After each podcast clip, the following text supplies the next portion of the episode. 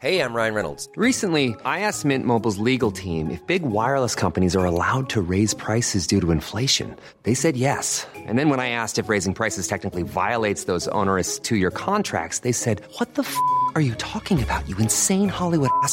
So to recap, we're cutting the price of Mint Unlimited from $30 a month to just $15 a month. Give it a try at mintmobile.com slash switch. $45 up front for three months plus taxes and fees. Promo for new customers for limited time. Unlimited more than 40 gigabytes per month. Slows. Full terms at mintmobile.com.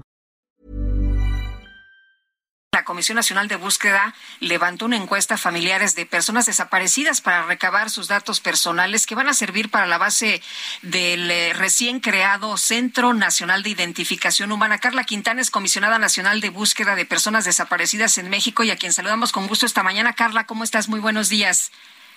Días, Lupita y Sergio de su auditorio. Oye, pues eh, primero preguntarte sobre este recién creado Centro Nacional de Identificación Humana, cuáles van a ser sus atribuciones, de qué manera va a estar trabajando y, bueno, pues los datos que se tienen hasta este momento.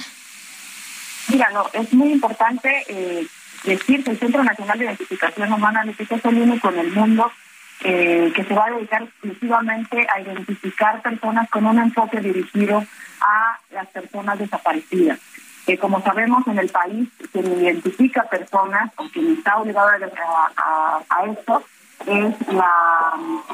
¿Me escuchas? Sí, sí. Sí, sí, te escuchamos muy bien, te escuchamos perfecto, eh, sí. Son los servicios médicos eh, forenses del país, sin embargo, eh, tal como ha sucedido en diferentes partes del mundo, como en los Balcanes, en Guatemala, en Argentina, etcétera, lo que se necesita, lo que se necesita es un enfoque dirigido específicamente a personas desaparecidas. Eso es lo que creamos a través del Centro Nacional de Identificación Humana, que fue aprobado por unanimidad por el por el Congreso, tanto por el Senado como por la Cámara de Diputados, y entró en funciones hace apenas un par de semanas. Estamos eh, ya en espera de las nuevas contrataciones que empezarán ahora el 15 de septiembre. Y pues eh, estamos recabando toda la información posible y tendremos que trabajar muy de la mano con las familias. Esto hay que decir que es, un, es una exigencia de las familias desde hace muchos años y eh, pues tenemos que poner todos los recursos. Sí, a ver, Carla, sí. Carla, si estamos teniendo problemas con, eh, con, con, escucharte, de manera que pues vamos a tratar de, de escucharte mejor.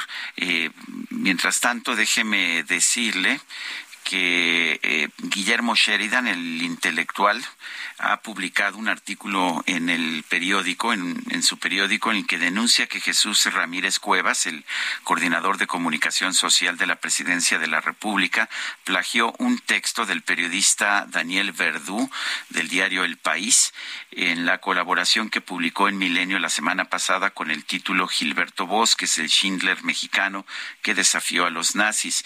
Dice Sheridan que incluso plagió información de un punto de acuerdo de Ricardo Monreal del 2011 para el escrito sobre el defensor de derechos humanos que había publicado eh, en el periódico Regeneración en 2014. Es una, un comentario que hace en el periódico El Universal Guillermo Sheridan, un discípulo de Octavio Paz y pues también polemista y escritor. Válgame. bueno. Híjole. Este, como dice, nunca nadie se atrevió a tanto. Eh, pues parece que. Parece que, que, no, ¿verdad? Vamos a ver, sí. bueno. Ya, ya retomamos a Carla Quintana, comisionada nacional de búsqueda de personas desaparecidas en México. Y Carla, nos decías de la importancia, de la relevancia de este recién creado Centro Nacional de Identificación Humana. Decías, bueno, apenas tenemos funcionando dos semanas, pero tiene una relevancia muy, muy importante en nuestro país, sobre todo porque, pues, estamos atravesando una situación complicada de familiares de, de personas desaparecidas que reclaman precisamente información. Así es, Lupita. Tenemos más de 103 mil personas, 105 mil, perdón, personas reportadas como desaparecidas al día, al día de hoy y más de 52 mil cuerpos sin identificar. Eh, entonces tenemos evidentemente una crisis en materia de desaparición, una crisis forense y eh, pues se tienen que tomar las medidas para inmediatamente empezar a identificar a estas personas. Ustedes han escuchado a las madres de las personas desaparecidas decir cómo no tienen información, cómo no se cruza información en el país, cómo eh, les toman muestras genéticas en diferentes partes del país y no saben qué sucede con ellas. Es decir, se necesita, entre otras muchas cosas, poner orden y hacer esta identificación con enfoque masivo. ¿A qué nos referimos con eso, Lupita? Y era lo que yo les decía antes de que se cortara la llamada. Pues a nivel, eh, comparado a nivel internacional, ya ha habido experiencias en los Balcanes, en las Torres Gemelas, en Guatemala. No se trata de identificar uno a uno, se trata de, eh, cruzar la información del mayor número de cuerpos con el mayor número de grupos familiares. Por eso es tan importante esta encuesta que, hemos eh, lanzado hace apenas unos días para recabar eh, el parecer, las experiencias que han vivido las familias de personas desaparecidas en relación a cómo les toman las muestras genéticas, qué se hace con ellas, con quién se comparte, cómo se cruza. Eh, y tenemos que pues construir toda esta, esta eh, normativa y esta estructura alrededor del centro del centro nacional que su función principal como ya dije es identificar personas desaparecidas y en ese sentido con esta naturaleza es el único en el mundo así. Eh, sé que tenemos un número muy alto de personas desaparecidas no sé cuántos somos pero cómo nos comparamos con otros países del mundo lo sabes somos, somos, eh, hay una versión pública que se puede ver, Sergio, eh, cualquier persona. Estamos al día de ayer arriba de los 105 mil personas reportadas como desaparecidas. Y sí quiero ser muy, muy clara en, subrayar reportadas como desaparecidas, es decir, es la cifra oficial cuya fuente principal son las, son las fiscalías. Sabemos que hay muchas personas que no reportan una desaparición por miedo o desconfianza en las autoridades eh, y también pues que hay una cifra, una cifra negra que aún, que aún no conocemos. Eh, ¿Cómo nos comparamos a nivel eh, internacional? Sergio, pues en Argentina estamos hablando en la época de la dictadura de cerca de 30 mil personas desaparecidas. En Guatemala estamos hablando de 40 mil. Eh, estamos hablando de periodos específicos y de desapariciones forzadas en esos, en esos países, hablando de las, llevadas a cabo por las autoridades. En México, el concepto de desaparición es mucho más amplio. Incluye desaparición forzada por particulares, secuestro, trata, sustracción de menores, reclutamiento forzado, etcétera. Eh, nosotros hemos sido muy claros en que existe esta crisis en materia de desaparición, esta crisis en, en materia forense y el paso fundamental que, que se está dando en en este momento pues es la, creación del Centro Nacional de Identificación Humana que tendrá que tener necesariamente este enfoque masivo o a gran escala eh, y pues que cruza la, la crisis de desaparición eh, no solo con la crisis forense, sino también con la crisis en materia de justicia y de seguridad. Eh, Carla, ¿van a, buscar a personas desaparecidas, personas vivas y personas no vivas? ¿O cómo va a ser el trabajo que ustedes van a realizar? Y además preguntarte también si hay recursos suficientes para esta labor que me parece a mí titánica. Pues mira, eh, la obligación de la Comisión Nacional de Búsqueda y el principio número uno de, Naciones Unidas en relación con la búsqueda es la búsqueda en vida, Lupita. Nuestra obligación eh, primigenia es la búsqueda en vida y si es sin vida, pues regresar a la persona eh, de manera digna a, casa. eso es importante decirlo y es la función de la Comisión Nacional. Digo esto porque el Centro Nacional de Identificación Humana es parte de la Comisión Nacional de Búsqueda. Es decir, el centro tendrá eh, sí su función eh, primigenia en relación con las personas sin vida, pero también eh, pues hay, la ciencia se tiene que utilizar para buscar personas con vida y es una de las funciones que además realizan las otras áreas de la de la Comisión Nacional. En relación con los recursos, Lupita, decirte que pues abrimos una convocatoria para contratar eh, personas al día de hoy. La primera, el primer bloque de contratación ya tenemos más de 70 personas eh, contratadas en la Comisión Nacional. Recordemos que éramos hasta hace unos días 89 personas, hoy somos 71 más y estamos esperando un bloque de cerca de 100 personas más para contratar en este en este mismo en este mismo año y en espera del presupuesto del próximo del próximo año. Eh, además, este año ya tenemos un edificio que está en Xochitepec Morelos que estamos adaptando y también la cooperación internacional, Lupita, a través de las embajadas de los Estados Unidos, de Alemania, de la Unión Europea, eh, han sido eh, pues unos aliados importantes de la Comisión Nacional para apoyar los trabajos también del Centro Nacional de Identificación Humana y en próximos días estaremos haciendo público lo que nos han donado cada una de estas instituciones. Eh, Carla, te puedo hacer una pregunta de un tema distinto. ¿Qué piensas de la prisión preventiva?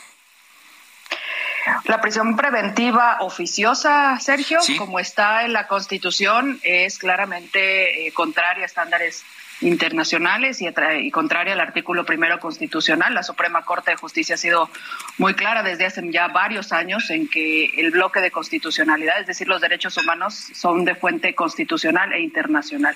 Entonces, la prisión preventiva oficiosa, tal como está, en la Constitución o, en cualquier eh, situación eh, es contraria a eh, los estándares internacionales. la prisión preventiva sin el apellido oficiosa existe a nivel comparado y tiene que justificarla el juez cada vez que considere que existe un peligro de que la persona que está siendo investigada eh, pues pueda sustraerse de la acción de la justicia. Sin embargo, la prisión preventiva oficiosa lo único que hace en este país es querer tapar con un dedo el sol, ¿no? Eh, hemos sido muy claros desde la Comisión Nacional de Búsqueda que existe una crisis en materia de justicia, más del 98% de impunidad, y esto no se va a resolver porque las fiscalías no investiguen, ¿no? O sea, lo que quiere hacer la prisión preventiva oficiosa es eh, ayudarle, entre comillas, a la fiscalía, decir, bueno, pues no, como ya no investigabas, pues no, no investigues y de todas maneras detenemos a la persona. Es altamente eh, inconstitucional, si es posible decir eh, esto, es simplemente inconstitucional. Eh, Carla, y por otra parte, este tema que se está discutiendo tanto de la Guardia Nacional, si debe pasar a la Secretaría de la Defensa, ¿qué opinas sobre este asunto? ¿Cómo, ¿Cuál es tu posición y cuál es la posición precisamente que tienen en, ahí en, en el Centro Nacional de Identificación? Pues eh, eh, mi, posición personal, eh, Lupita, y como abogada defensora de derechos humanos, de, lo que te digo es que necesitamos en este país una fuerza civil. Necesitamos una fuerza civil que se dedique a funciones de seguridad pública. las Fuerzas Armadas tienen otra función distinta de seguridad nacional, para eso está la Sedena, para eso está la, Marina. Sin embargo, la Guardia Nacional, como policía, como fuerza civil, debe permanecer civil y la, la Constitución es muy clara, que se quiera modificar una legislación secundaria, que en este caso son cuatro leyes, eh, digamos, secundarias para hacerla pasar a las Fuerzas Armadas, pues es no solo contraria a la Constitución, sino contrario a pues la garantía que tenemos todas y todos los ciudadanos de contar con una fuerza una fuerza civil capacitada eh, como lo era la Policía Federal, como lo, pretende ser o lo pretendía ser la, Guardia Nacional y es ahí donde, eh, donde debe permanecer como fuerza civil y los esfuerzos tendrían que estar dedicados a fortalecer eh, esta, esta fuerza pública de seguridad pública valga la redundancia, y lo que se tendría que abrir es una discusión separada de las funciones de dónde y cómo tiene que estar la fuerza eh, de Sedena y de Marina eh, y en qué circunstancias y creo que la Constitución da da luces hacia dónde y cómo se tiene que utilizar las Fuerzas Armadas. Muy bien, pues Carla, como siempre, agradecemos que puedas platicar con nosotros. Muy buenos días. Muchas gracias. Saludos a su auditorio. Hasta luego. Es Carla Quintana, comisionada nacional de búsqueda de personas desaparecidas en México.